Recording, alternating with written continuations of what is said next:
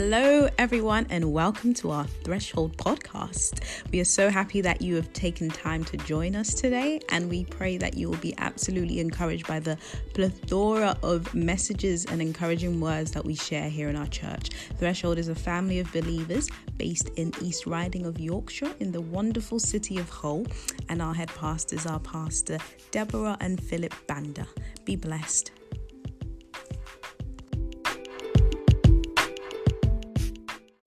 That he had. And we were just watching it um, as a church a couple of weeks ago. And it was amazing how much of what Phil spoke of and said was going to happen was actually happening.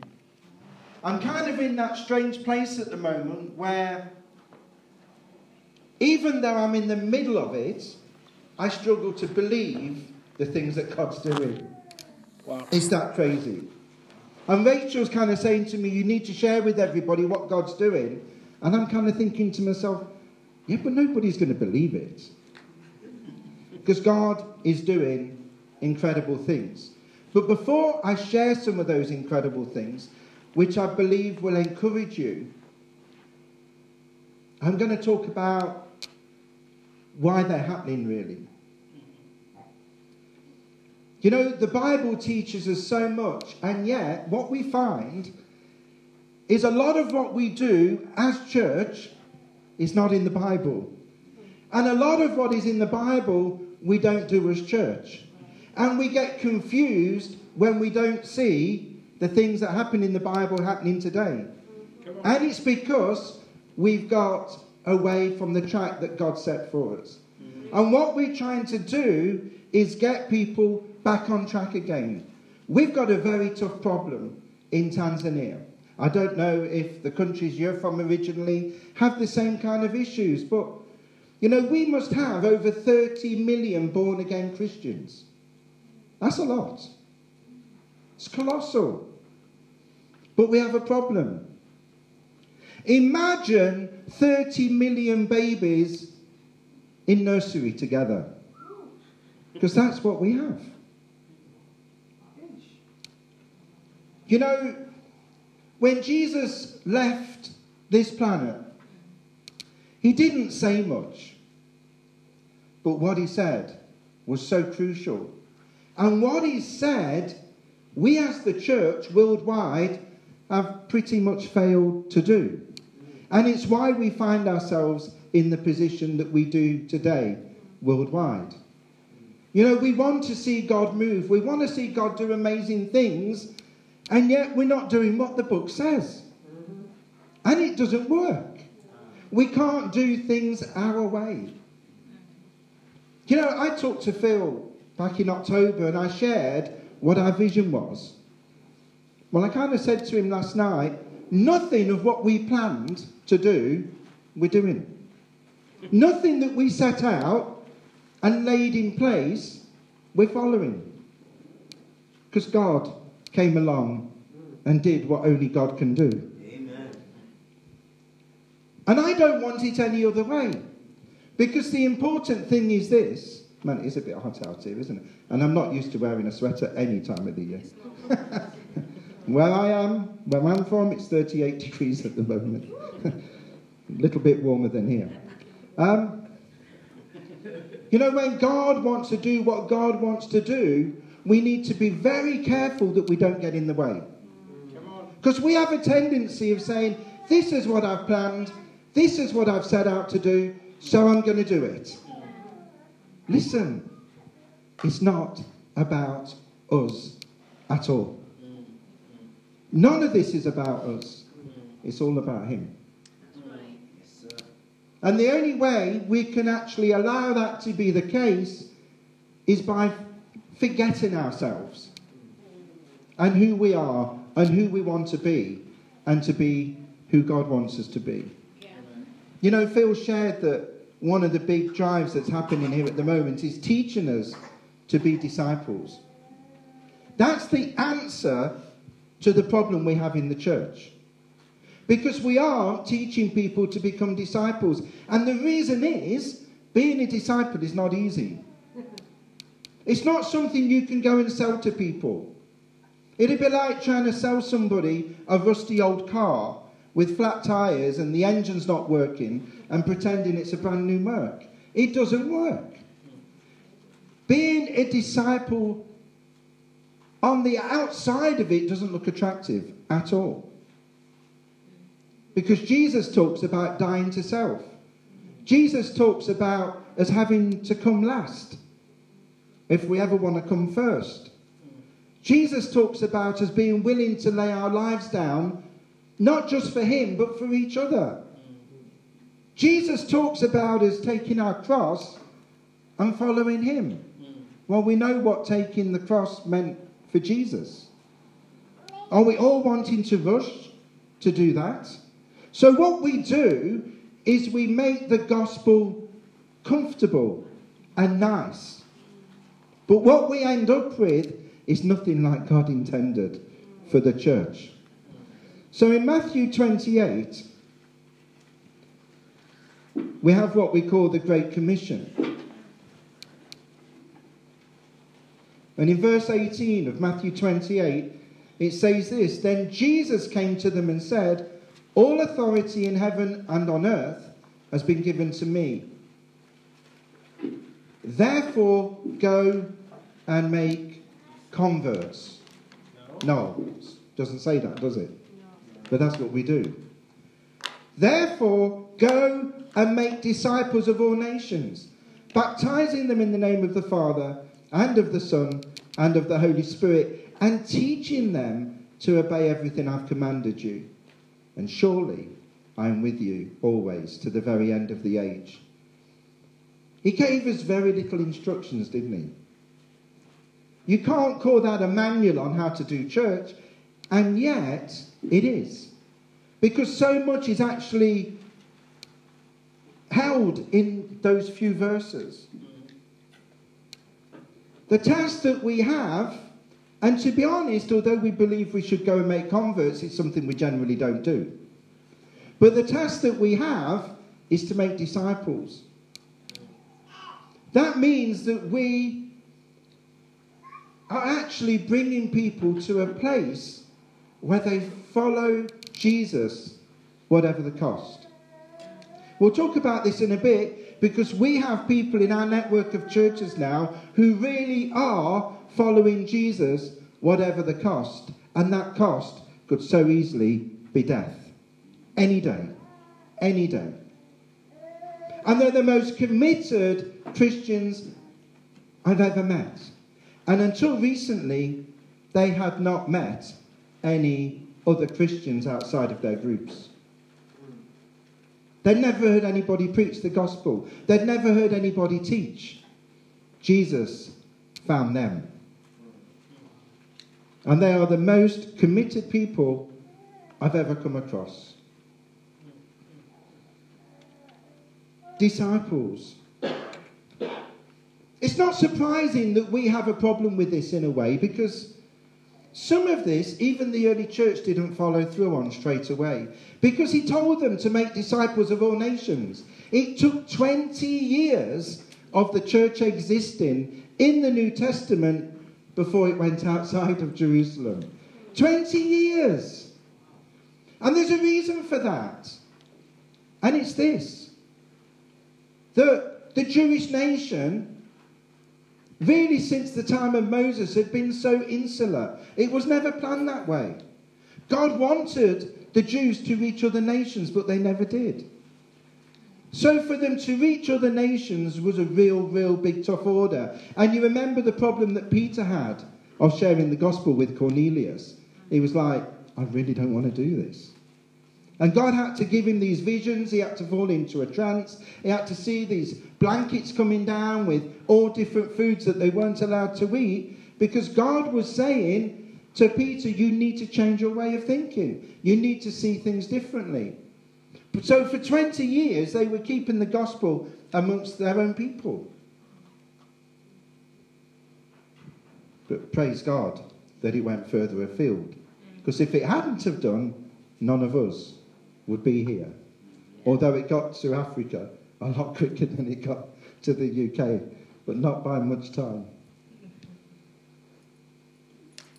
he wants us to be disciples. Disciples are people who follow God whatever. And I'll, I'll tell you that's not easy, but I'll also tell you there's no better place to be. You know, three and a half years ago, I left the UK.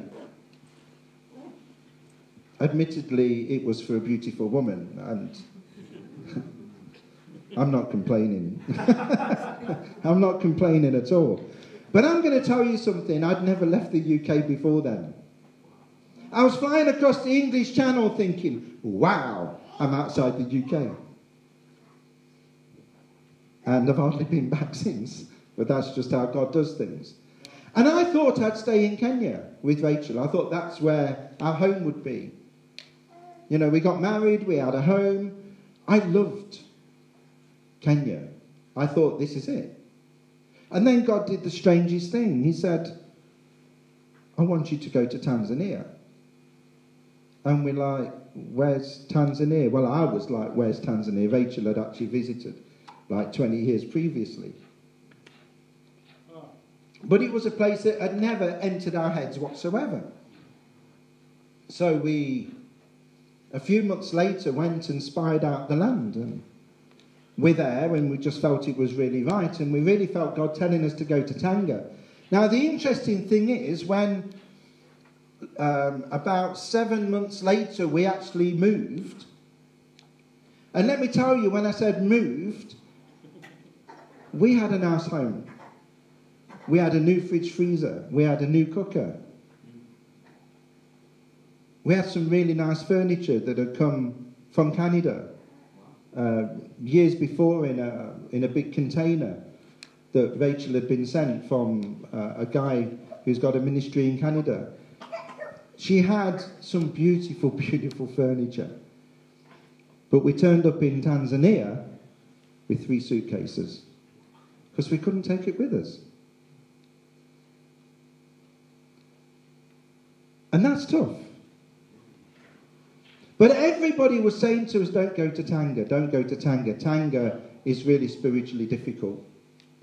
But God had called us to go to Tanga.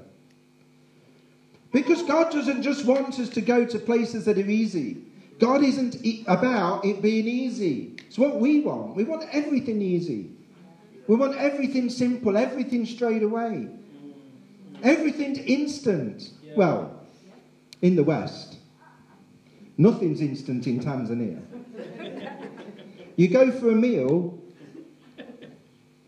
plan on doing other things while you're waiting for the food to come. it's hot, it's sleepy. Wherever you go, whatever you do, you wait. And you can't just, for me, I walk along the road and I'll go hi, and somebody says hi, and, and see you again, and that's it, yeah? In Tanzania, greeting somebody takes half an hour.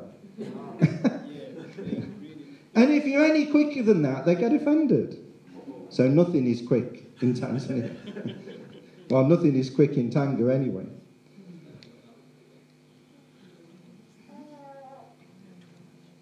But God calls us to go there.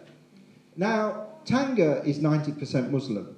I've already said there are like 30 million Christians in Tanzania. That's about 60% of the population. The rest is either Muslim, which is a big chunk, or into local witchcraft and everything. I've got a witch doctor as a neighbour. Very, very interesting, to say the least.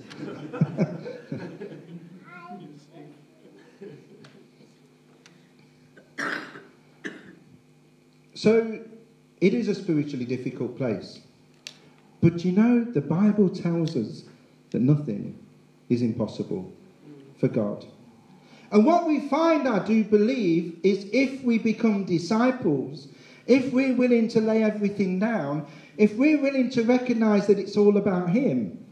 And it's what the Bible teaches, because Jesus said in John 15, verse 5, he's, when he's talking about the vine, he says, Apart from me, you can do nothing.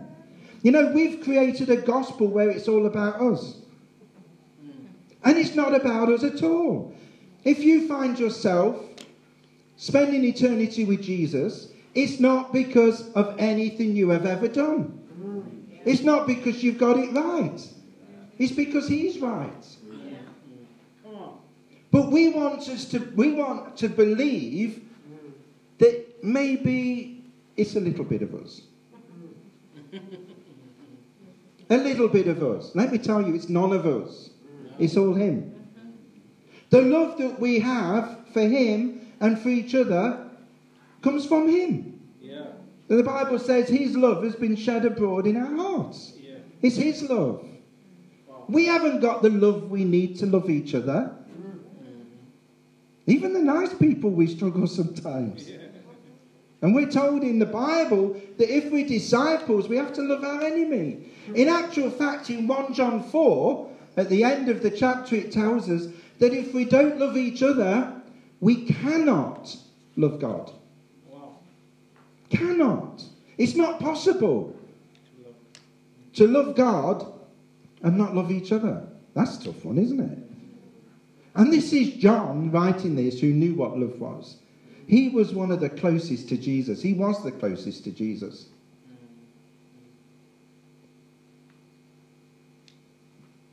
Being a disciple is the most important thing.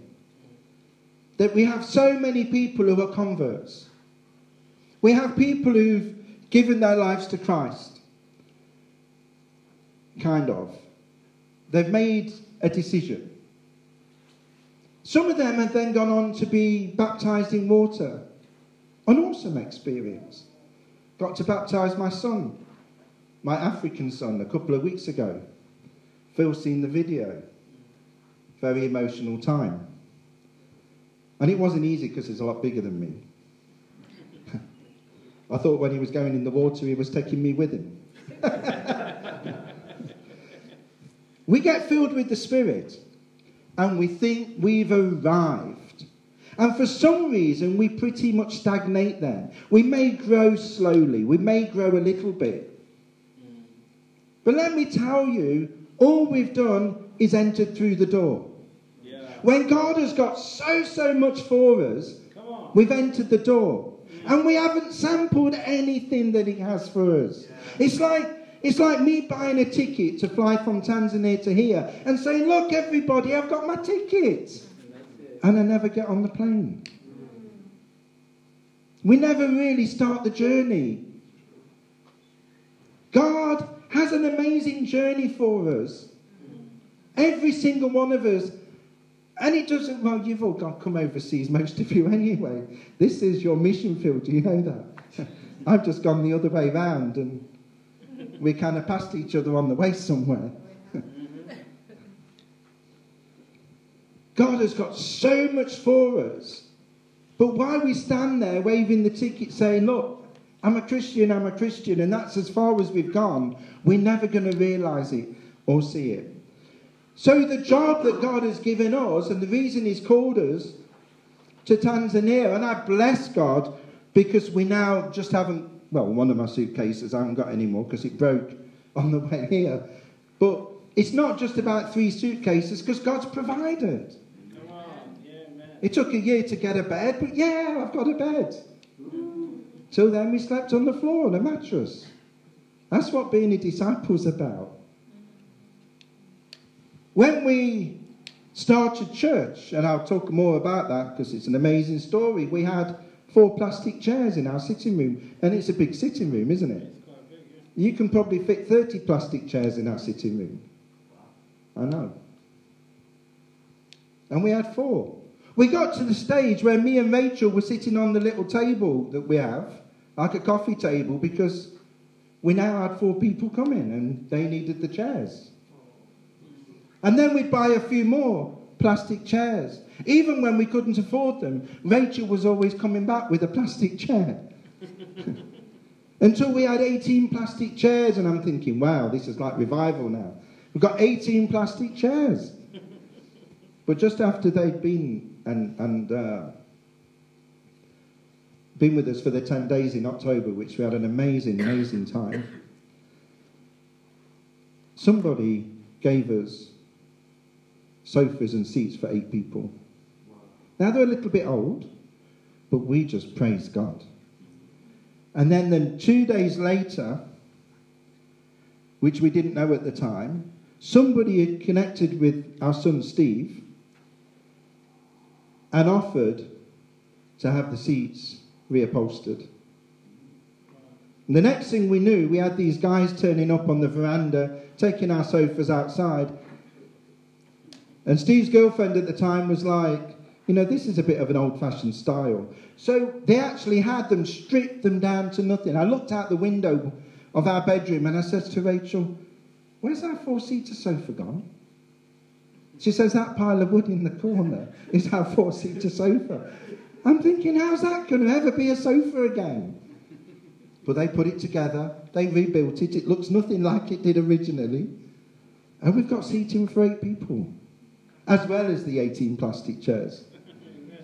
Because God honours as being willing to lay everything down and give everything up for Him. He never leaves us totally without. He will always do what He says He's going to do. He will always meet our needs. Because where the Word of God says that apart from Him we can do nothing, Philippians 4:13 says, "I can do all things through Christ who strengthens me." And they're two sides of the coin. We can't do anything without Him. We can't pat ourselves on the back and say, Aren't I wonderful? Look at what I've done. But with Him, anything's possible. And it's hard for us to get that because we want a pat on the back. We want people to say to us, You're doing really well. What you're accomplishing is amazing. What I found God doing in Tanzania is this God is doing stuff. And it's not about me at all. In actual fact, things are happening right now, and I'm not even there. Because what we're doing is making disciples. What we're doing is teaching people how they should be and what they should do. And the amazing thing is this they're being it and they're doing it. See, the end of this, it teaches us something really important. It says, teach, them, teach them to obey everything I have commanded. What does that mean? I know most of the people in Tanzania would be right back at Moses right now, on Mount Sinai receiving the law. Then he didn't say that. He didn't say, teach them to obey the law of Moses. Didn't say that. We've got to get something here. The law of Moses is old covenant. The law of Christ is different. It's new. Hebrews tells us it's a better covenant. It was a better sacrifice. It's a better everything. Better. But it's not easier. No, we don't have to follow ceremonial laws, ritual laws. We don't have to follow the cultural rules. But Jesus gave two laws that are all encompassing and say way more than the law of Moses. He said, Love God with everything you have, with your heart, with your soul, with your mind, with your strength. We're so busy looking at the law of Moses, we're so busy looking at Leviticus and saying, he can't be a Christian, he's got tattoos and all this kind of crazy talk, that we miss the law of Christ. Now, do we want to be Jews following Jewish rules, or do we want to be part of his church? Good question, yeah? It's an important question because Satan is keeping so many people bound up following the law of Moses and keeping them away from the law of Christ. The law of Christ, you know, we talk about having other gods before him, and we know that's wrong. That's in the Ten Commandments. Putting anything in front of God is wrong. Loving your wife, loving your children, loving your husband, loving your career, loving your football team, even if it's Liverpool. Sorry, Asante. We have some Swahili in the house, praise God.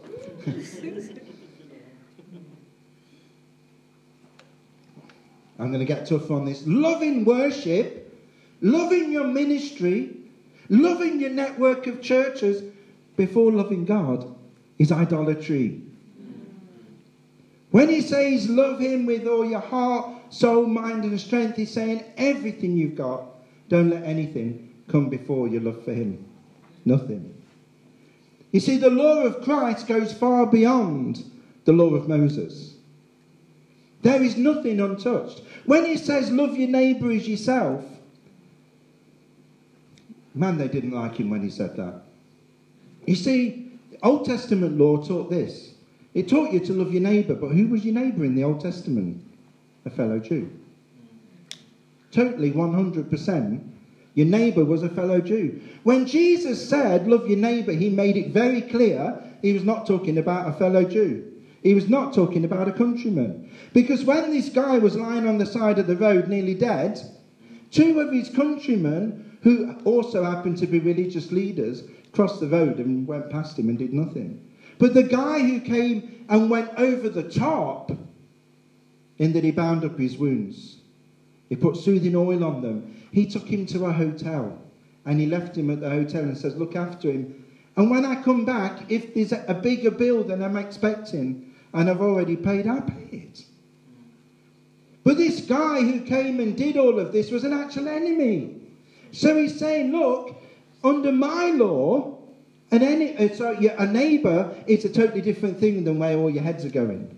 A neighbour isn't a countryman. It's not somebody who sees things the same way. A neighbour is your enemy. So there is nobody who does not fall under that thing of loving your neighbour. You say, love everybody. And if we make disciples, and if we teach them to love God with everything they have, and if we teach them to love their neighbour as they do themselves, let me tell you something, it's a game changer. It's what we set out to do. Yes, it looks very different, but that's God. But it's what we set out to do.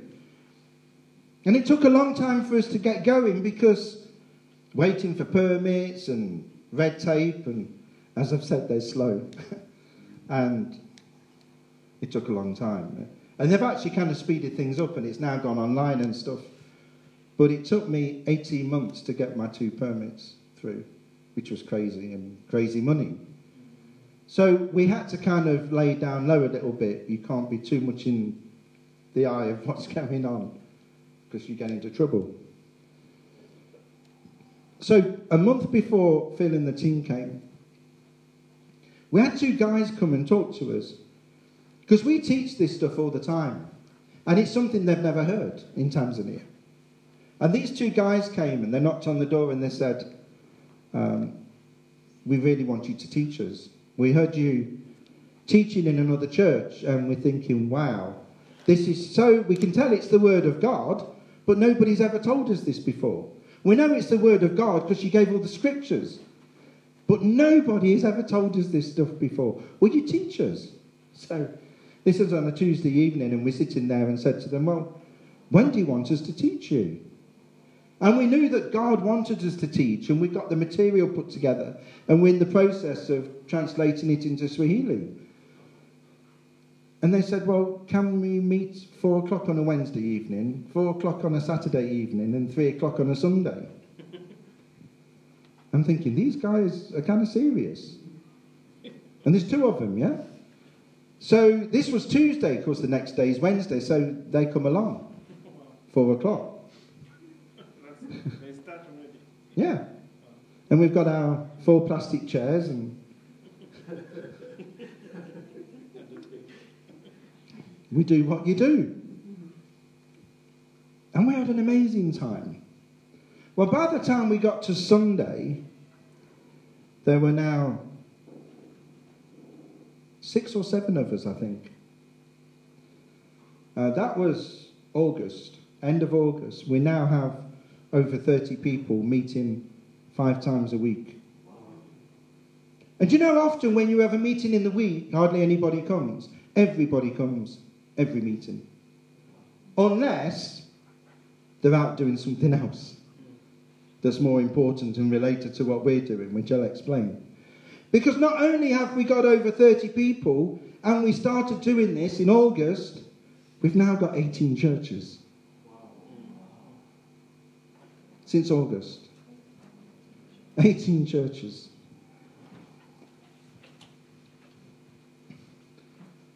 Some of them are house churches, some of them are under the tree churches, some of them are cave churches. Because people are meeting where people can meet. Three of the churches began through two funerals that have actually led to 11 churches in the end. A guy went to be with his father um, 400 kilometres from where we are. And he was there for two weeks. His father died, they had the funeral. But before the funeral, he was praying for people who were sick and God was healing them. And when he left, he left a church that a month later was two churches. Another guy, Joseph, what a lovely guy. I'd love you to meet Joseph sometime. Or you'll meet him. But it'd be great to bring him here. Just how God, this guy's had a call on his life for years and nobody has kind of helped him realize it. You know, our pastors in Tanzania are very wary of discipling or training anybody because they might become better than I am. That would be terrible, wouldn't it? You know, these guys are doing stuff I've never done. I've been in the ministry for 40 years. I've never seen the stuff they're doing. But I'm teaching them and they're going out and doing it. But you know what? Am I jealous? No, because it's not about me, is it? It's about Jesus. Jesus said, I will build my church, and the gates won't prevail against it, the gates of hell. It's not about me building church. That's never my mandate. That's not my job. Jesus is building his church. And I'm just watching him do it. And when these guys come back with reports of what God is doing, I rejoice. I feel so much joy. I get into bed at night and I say, and Rachel's lying there, and I'm just going, wow, wow, is this really happening? This is where things get interesting. Nine of these churches are Muslims. They've never heard the gospel. There's over 140 of them now. Jesus has been meeting them in dreams and visions. He's been visiting them and they're giving their lives to Christ. Now, isn't that amazing? Now, this guy, Joseph, he's at one of the churches he's just planted. Because wherever they go, they're telling everybody what they're learning. And, and everybody's going, nobody's ever told us this before. You know, most of our pastors have never read the Bible.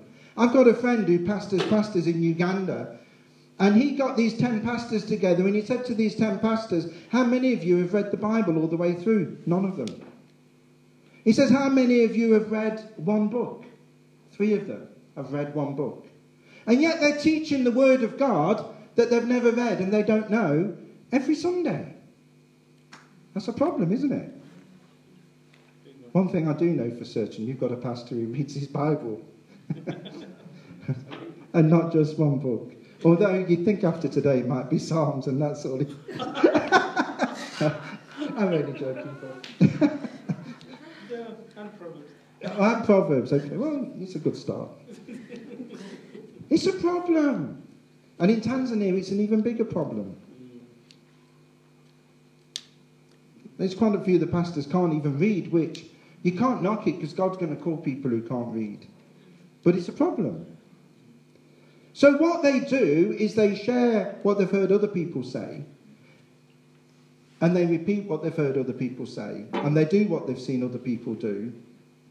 But a lot of the time, by the time it's got watered down over the years, none of it's in the Bible. I listened to this guy who preached for two hours, and my wife was interpreting for him.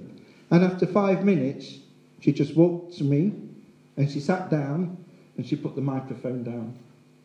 And she says to me, I can't interpret what he's saying because none of it's true. I can't talk rubbish in any language. So what's happened is we have people who are totally desperate for the truth. They're desperate for the word. And we've put this course together. We're actually training everybody in our churches to be a leader. Now, that doesn't mean they're all going to become a leader. But, the, you know, when we read um, Ephesians 5.19, it tells us very clearly, is it 19 or is it, no, 11, about the apostles, teachers, prophets. 411. Yeah, 4.11. And, and 12, it tells us that these ministries are there for one purpose. To train people for works of service. Not to sit on a seat every Sunday and just come and, and, and listen with no participation. My job, according to the Word of God, is to teach people to do my job. My job is to put myself out of a job. Will never happen because somehow it all fits together. Yeah. But that's my, what my role is. You know, there's a principle that we run on, and it's. I was telling Phil about it yesterday, Pastor Phil, and it's in 2 Timothy 2 2. And it basically says this Paul says to Timothy, Everything I've taught you, teach others, that they may teach others. And he doesn't carry on, but what he's saying, that they may teach others, that they may teach others, that they may teach others. And do you know what's happening? We're discipling these guys. They're taking all of this stuff that they're learning, and everywhere they go, they talk about it. Wow. And everywhere they go, they leave a church. Wow. I know, it's amazing, isn't it? And you think, Mark, that sounds a bit easy. Well, I kind of think that.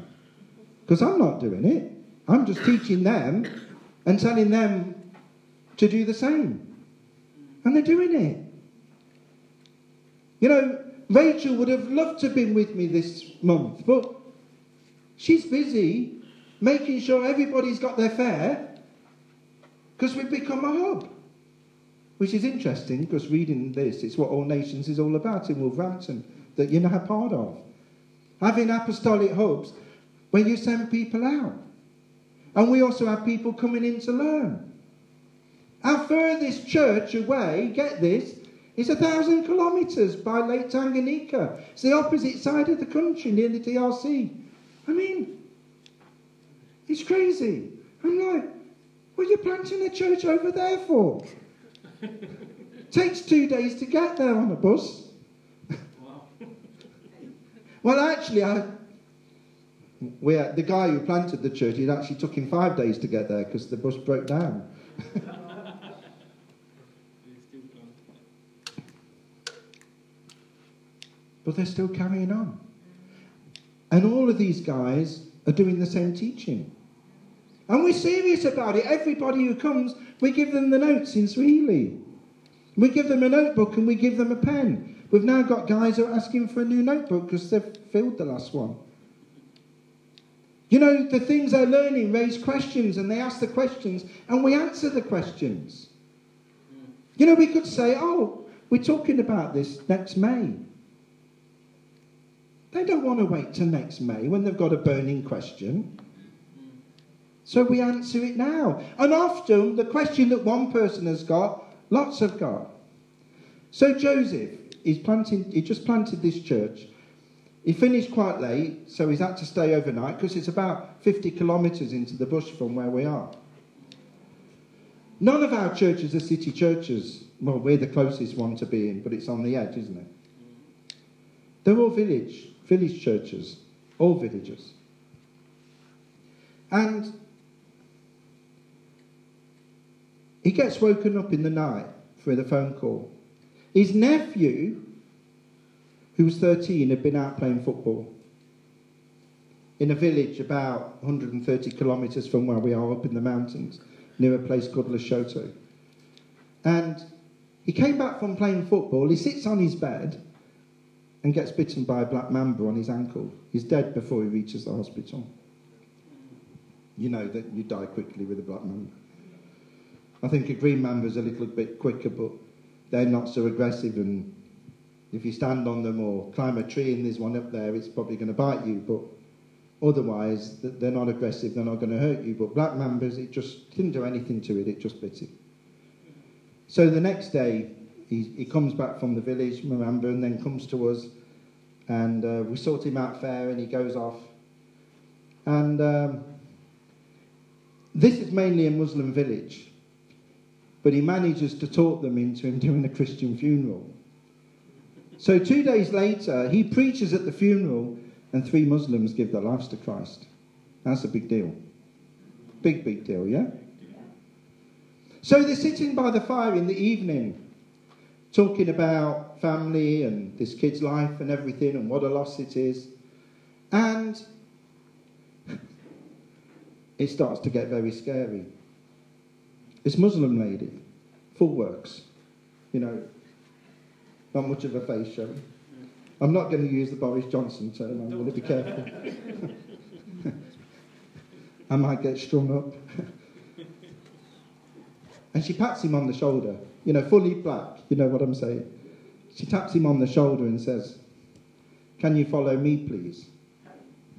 Now, can I ask you a question? If that is you, see, this is what it means to be disciple.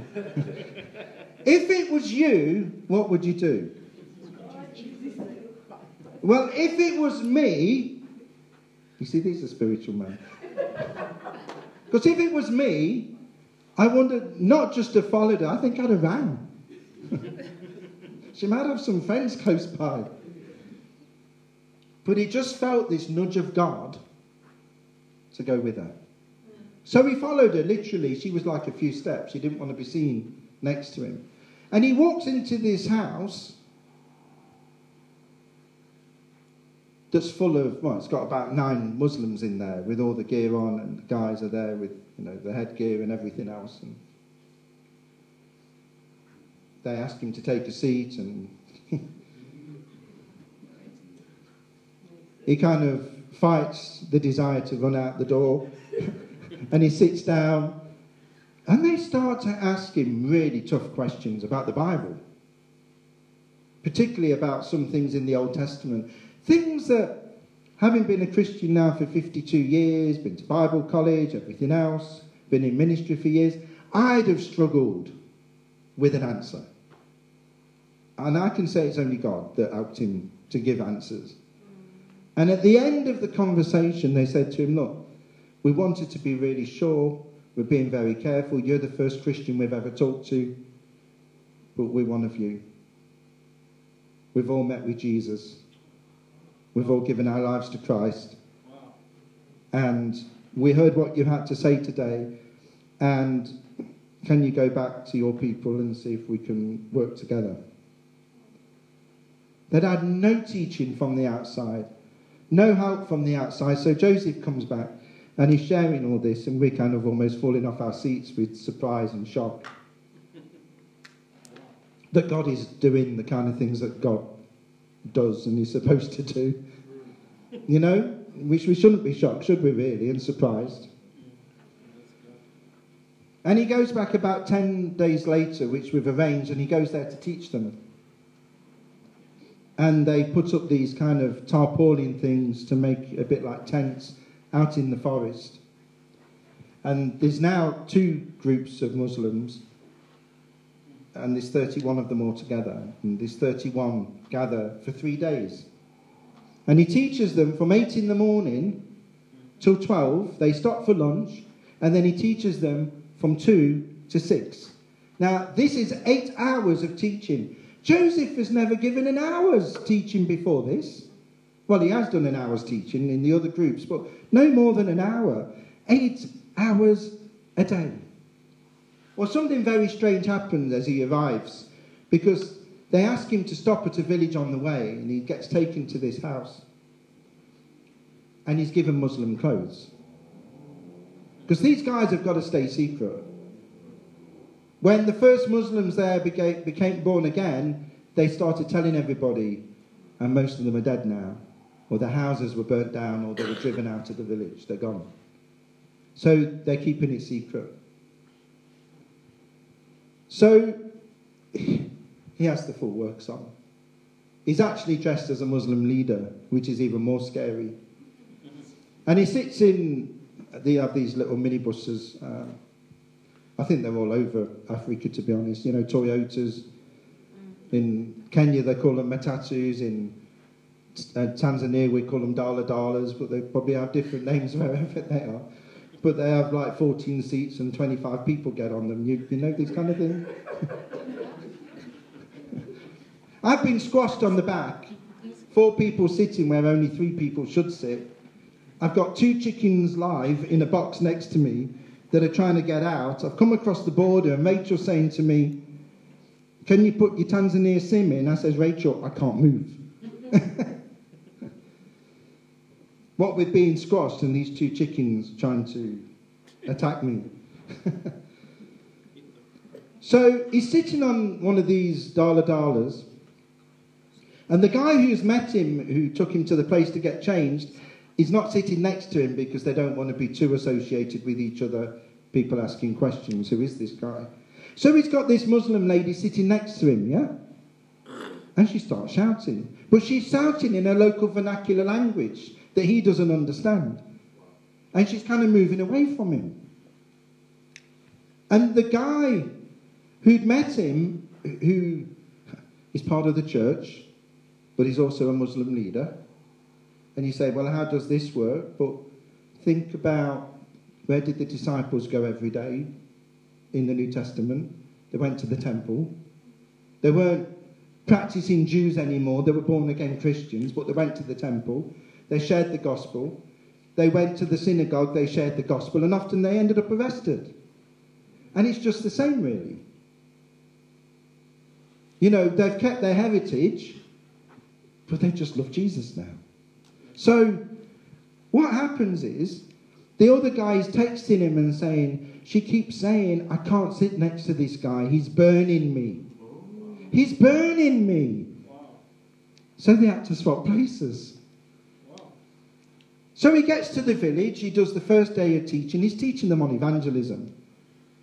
Because uh, it's where we start.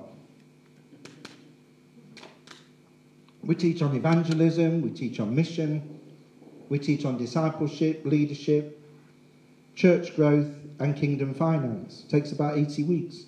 Everybody does it. Because none of these people have learned anything to do with what it means to really be a Christian. They've never been told. All they've been told is, can we have your money every Sunday? Sometimes five times on a Sunday.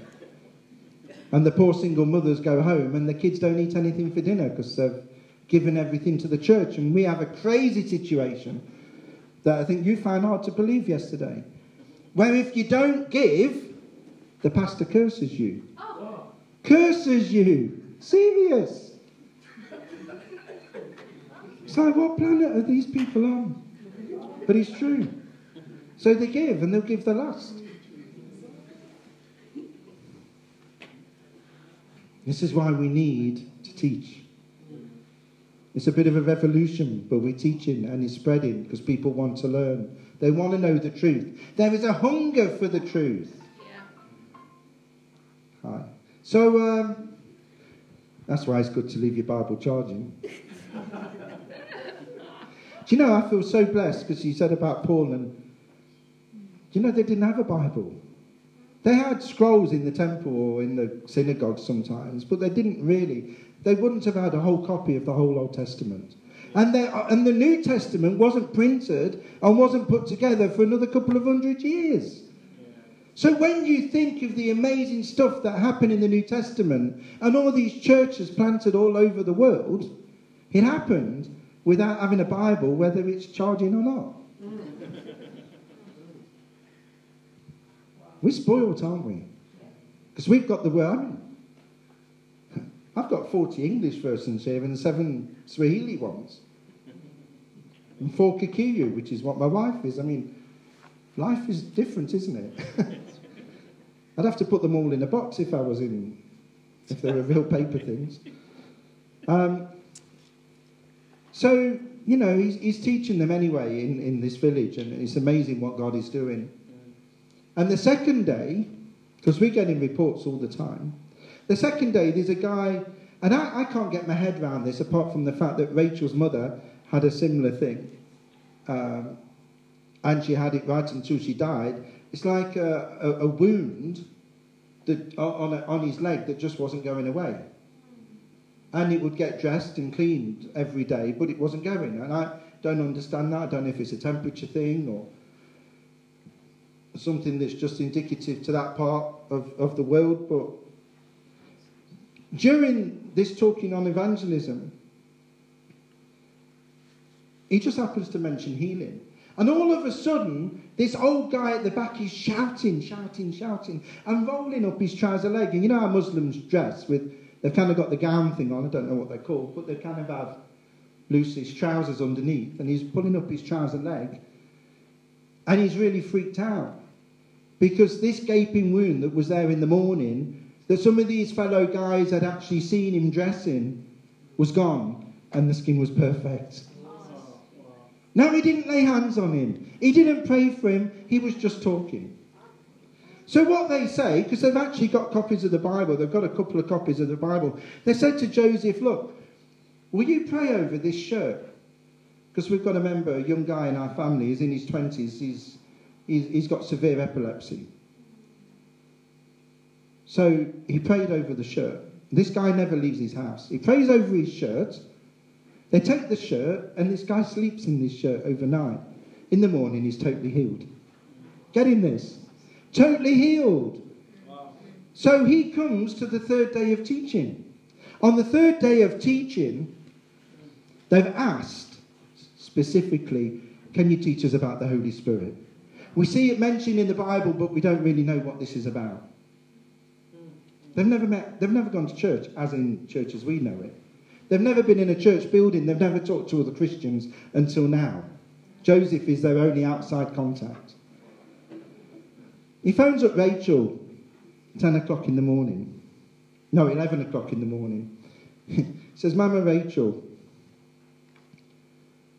I've got a serious problem. I can't teach them anymore. And she's thinking, well, I understand teaching eight hours a day is tough and you've done that for two days, and then there's kind of questions in the evening. You must be exhausted. Said, No, that's not the reason. He says, I'm teaching on the Holy Spirit, and all of a sudden, 10 of these Muslims fall on the floor and they're speaking in tongues. Wow. He said, I can't talk to them anymore. He says, They're on the floor. They're not even listening to me. He had to take a three hour break. Wow. So in the afternoon, they carried on. By the end of the day, all 31 Plus, this guy who's had epilepsy and been healed have been filled with the Spirit. They have a slight problem. See, how can that be a problem? This sounds wonderful. This young guy goes in the village the next day. We get a phone call that evening saying, Can you really pray? We need to sort this out. He goes into the village the next day. They've never seen him in the village. He kept, he's kept at home because he's really severe epileptic. Well, was. Now he's in the village and he's looking perfectly whole. So everybody's asking questions. How come you're in the village? How come you're not ill anymore? So he kind of starts to say things like, Well, I've been healed. I'm okay now. It's like this Muslim village, yeah? What do you mean you've been healed? Oh, Jesus healed me. That's awesome. Jesus healed me. Said, where? Where did this happen? It's going out in the forest. well, then they start to really worry because it's like, he could give us all away. So they have to move him to his uncle's like 20 kilometres away. because he just wants to tell everybody about Jesus. Wow. And where he's gone now, he can tell everybody about Jesus because it's safe.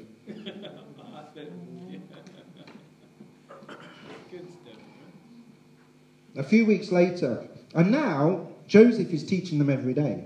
Whatever he's doing, whether he's come to our meetings five times a week, which he does, the other two days of the week he's actually doing these other villages. Um, and we've got like quite a few of these guys going out to different places now. But I'm talking about Joseph because it's kind of so key to the story, really, of what God's doing. So what's happening is even after Joseph has been this 40 kilometres and back again, teaching in these other churches, he's coming back. 11 o'clock every night, they bought him a phone, didn't they? Smartphone. So, ev- and our internet, by the way, is, is good. In Tanga, Vodacom is four times faster than Vodafone is here. Wow. It's darkest Africa, isn't it? You know how it is. We're behind the times, primitive. Don't think so. They're catching up. Well, on internet, they've actually gone past us. You know what I'm saying? So he's talking to them for two hours, teaching them every night, 11 o'clock to 1. They're on time, they're punctual, they are so, so hungry, so committed. It puts us to shame. Puts us to shame as a group in Tanga who are kind of getting things rightish. You know what I'm saying? And he's coming back and he's challenging the guys in our church, saying, Look, this is what they're doing. Come on, peeps, you know, let's get to church on time. Let's be here when they start. You know what I'm saying? All this kind of stuff. Let's be committed. So he teaches them every day, every day, 11 to 1. No wonder he's looking sleepy sometimes when he turns up at church in an afternoon. Because he hadn't had a lot of sleep. Well, just as I was leaving, when I left, by the way, we had 16 churches. And now we've got 18, so there's two since I've left. But when I was leaving, he gets uh, this. Uh, we've got four of the guys who are part of the Muslim churches are actually Muslim leaders. They're sheikhs, or sheiks, or whatever you call them. Um, highly respected. And they kind of have to do a little bit of what they used to have to do. So he says, Can you pray for me? He says, I've got to do prayers in the mosque, and this is a Friday, which is their big day. He says, I have a problem. He says, when I go and do prayers in the mosque, because I'm praying to our God, people in the mosque start falling down under the power of the Spirit.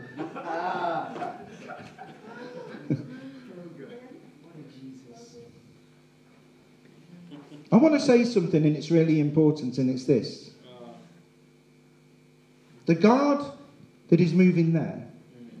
I mean, God's told me things like this were going to happen for the last 30 years and prophesied it into my life, even though it didn't look possible. And I actually had a guy, uh, I haven't told many people this, but I think it's important in the context. He says to me, I'm going to tell you what God is saying to me, but there is nothing at this moment in your life to show that this is ever going to come true.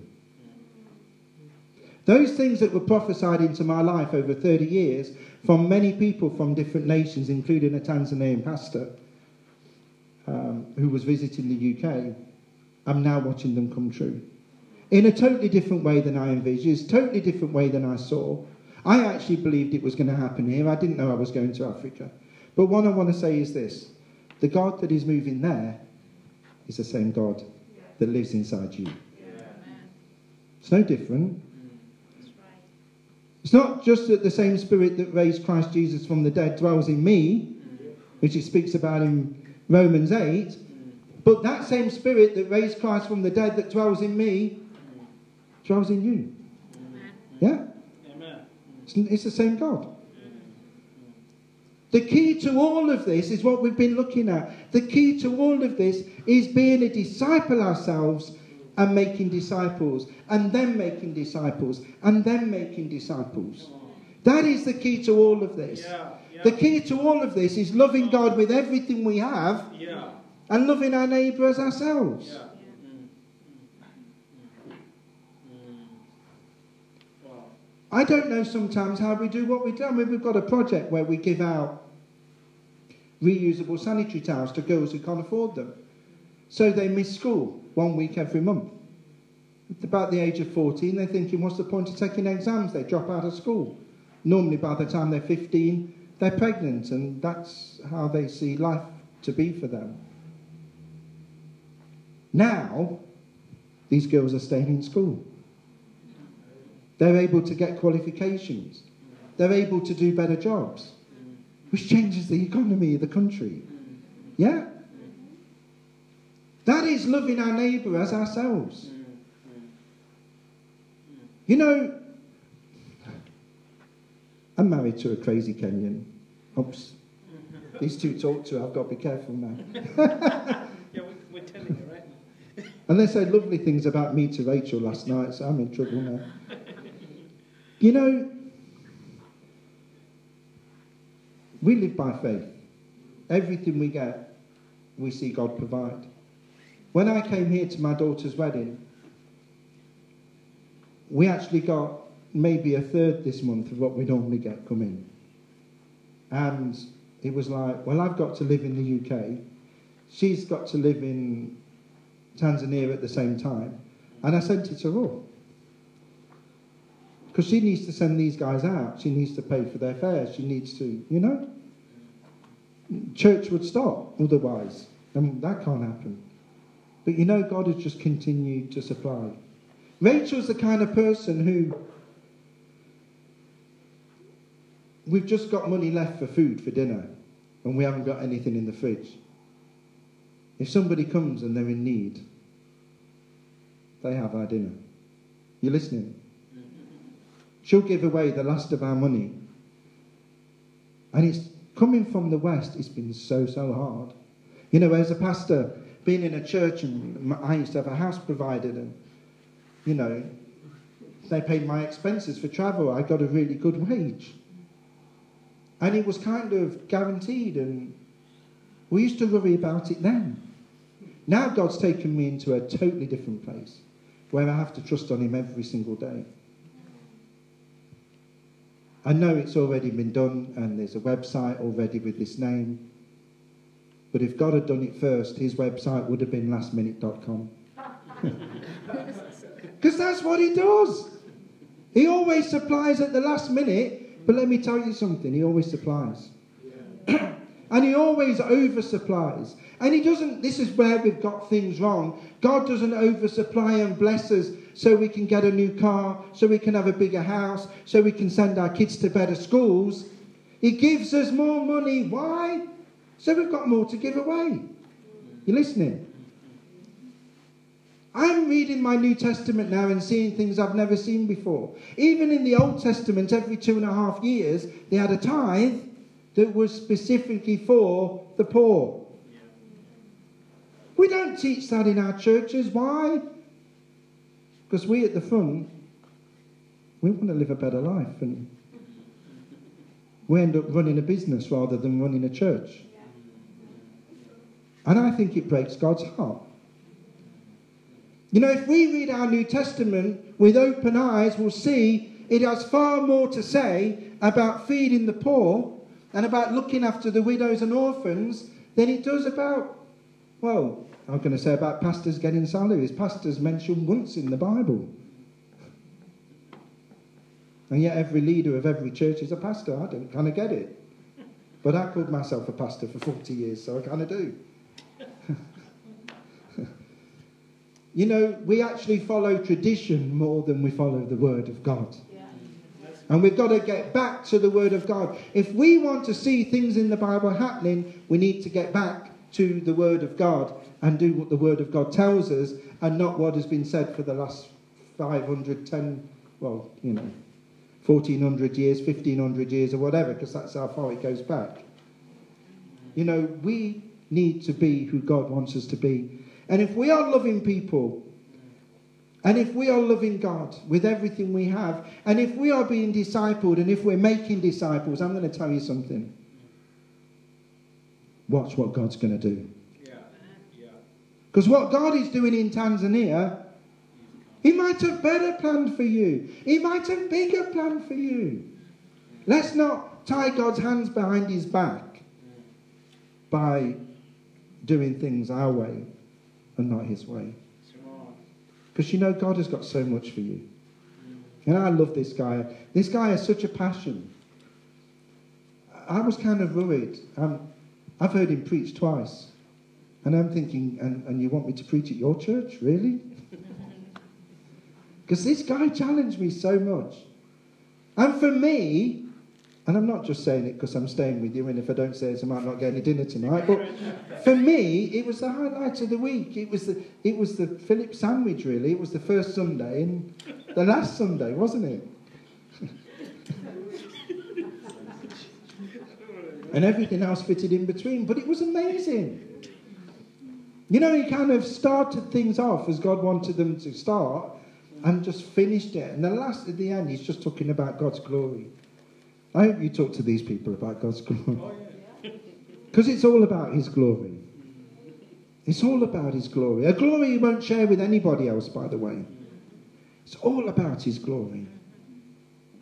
All about his glory. It's all about him.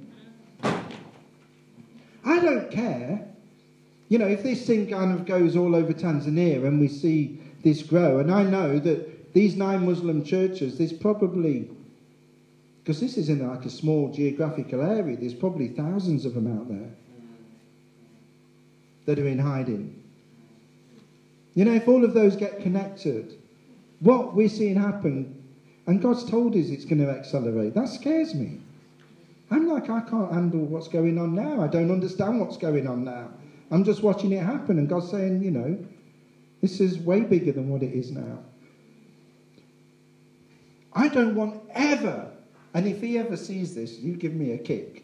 Because I don't want to ever, ever, ever, ever people to look at me.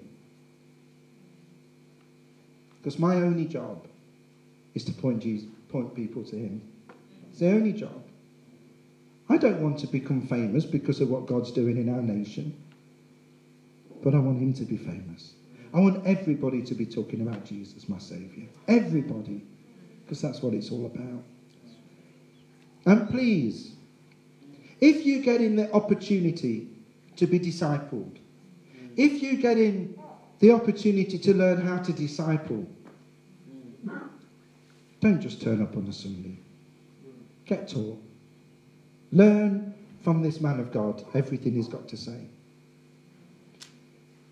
Because as you grow and as you start to do what God's asking you to do, watch this space. Because you'll see things that you never believed were possible. And come on, uh, most of you are Africans. You've seen God do some amazing things. I know you have. But you haven't seen anything yet. You really haven't seen anything yet of what God has got in store. You know, it's not about God touching whole nations to start with. What we're watching God do started with four people meeting together, sharing the Word of God together. The fact that in five months it's now over 350 people is crazy. And I don't even, I can't even let my head go where it's going to be in a year's time because I've got no idea. You've just got to go with what God is doing. And these things are key.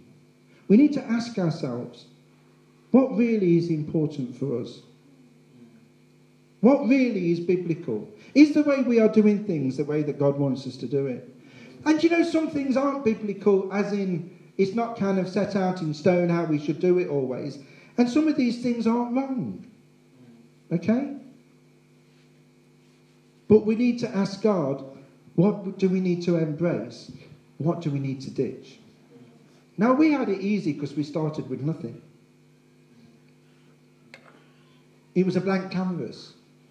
God could just put on it what He wanted to put on it, and even then, He overrode all our plans, the way we wanted to do things, what we saw as the right way to go forward.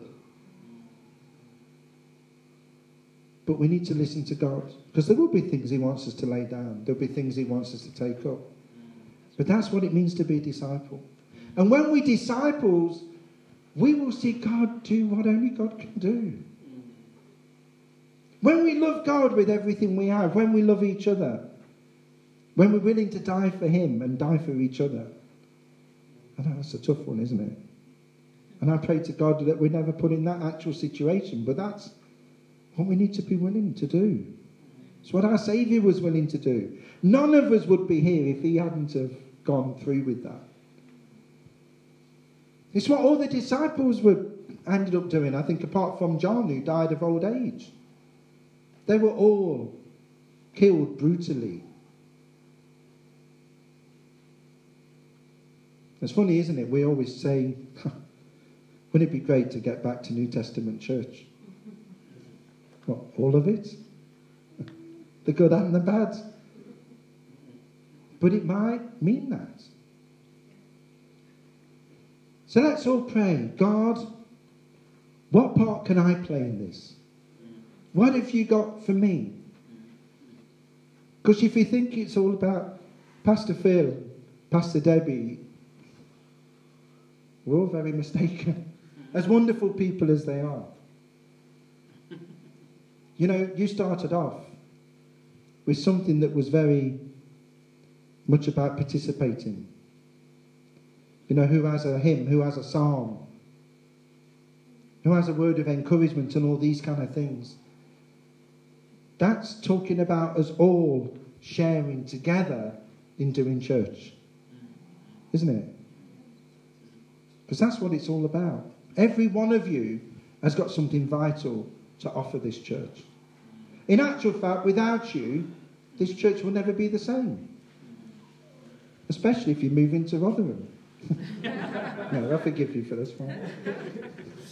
I'm glad I got to meet you before you did move. and the beautiful baby. Just let God be God. Yeah? And watch Him do what only He can do. God bless you. And what a privilege. Wow, wow, wow. Oh, we had the cripple walk out of the wheelchair last night, by the way. Last night? Yeah, last Oh, night. yeah, oh, you said, yeah. I'm still waiting on the details. Wow. That's how I got to. Praise God. Are you, are you guys encouraged? Uh, Did, did, you, did, did you enjoy God speaking to us like that?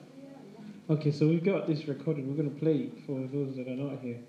But you know, I, I it's it's it's the, the it's it's seeing what God is doing.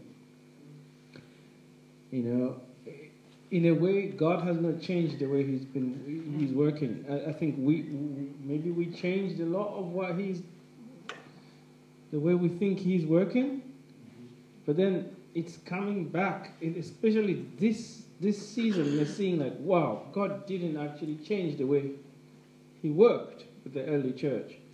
I mean, there's there's it's awesome what God is doing with these guys, and you know, I've been I've been there, and like I can remember some of those things. You know, I sat on those plastic chairs. I now I wish I took one as a memento. you You know, left it with you.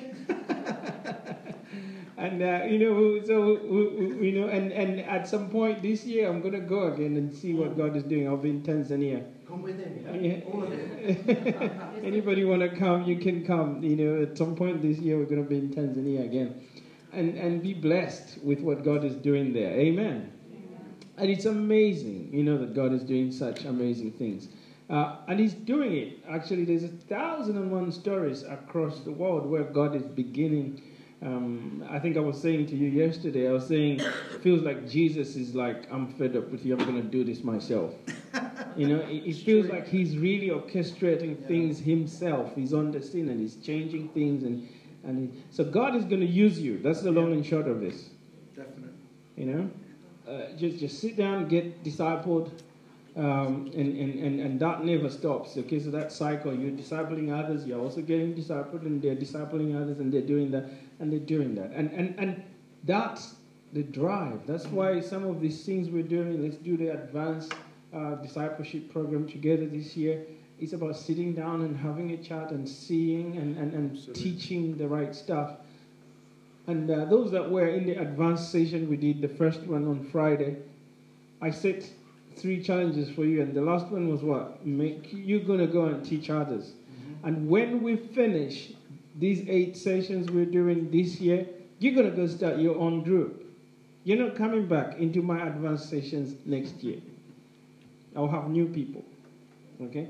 That's the way we're setting it up. you're going to go start your, your own group. We'll move you on into something else, and, and, and, and, and we will still meet and mentor one another. Amen. I want us to create church in this city in such a way that uh, even if we didn't have a building, we'll still have church. And I strongly believe that. There's a vision, I don't know whether you remember it, Benny.